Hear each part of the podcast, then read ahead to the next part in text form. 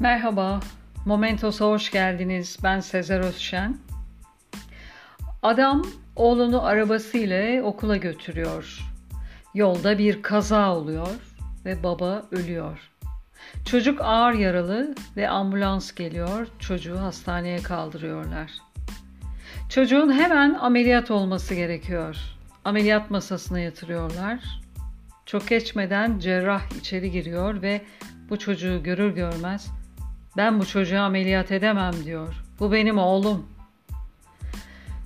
Evet, acıklı öykümüz burada bitiyor. Ne olup bitiyor peki? Çocuğun iki babası mı var? Hayır.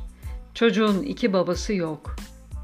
Babalardan biri üvey mi? Hayır. Cerrahın oğlu yaralanan çocuğa çok mu benziyor? Hayır.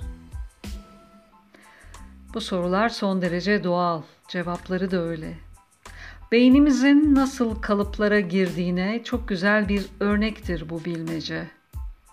Beynimiz öylesine kalıplaşmış ki cerrahın kadın olabileceğini, yani çocuğun annesi olabileceğini düşünemiyoruz bile bazen.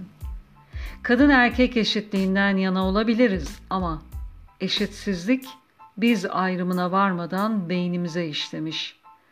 Cerrahsa kesin erkektir koşullu şartlanması. Bu örnek olayı aklımızda tutmalıyız ki ufkumuz genişlesin, farklı açılardan ve ön yargısız bakabilelim her şeye. Dinlediğiniz için teşekkürler. Hoşçakalın. Momentos'la kalın.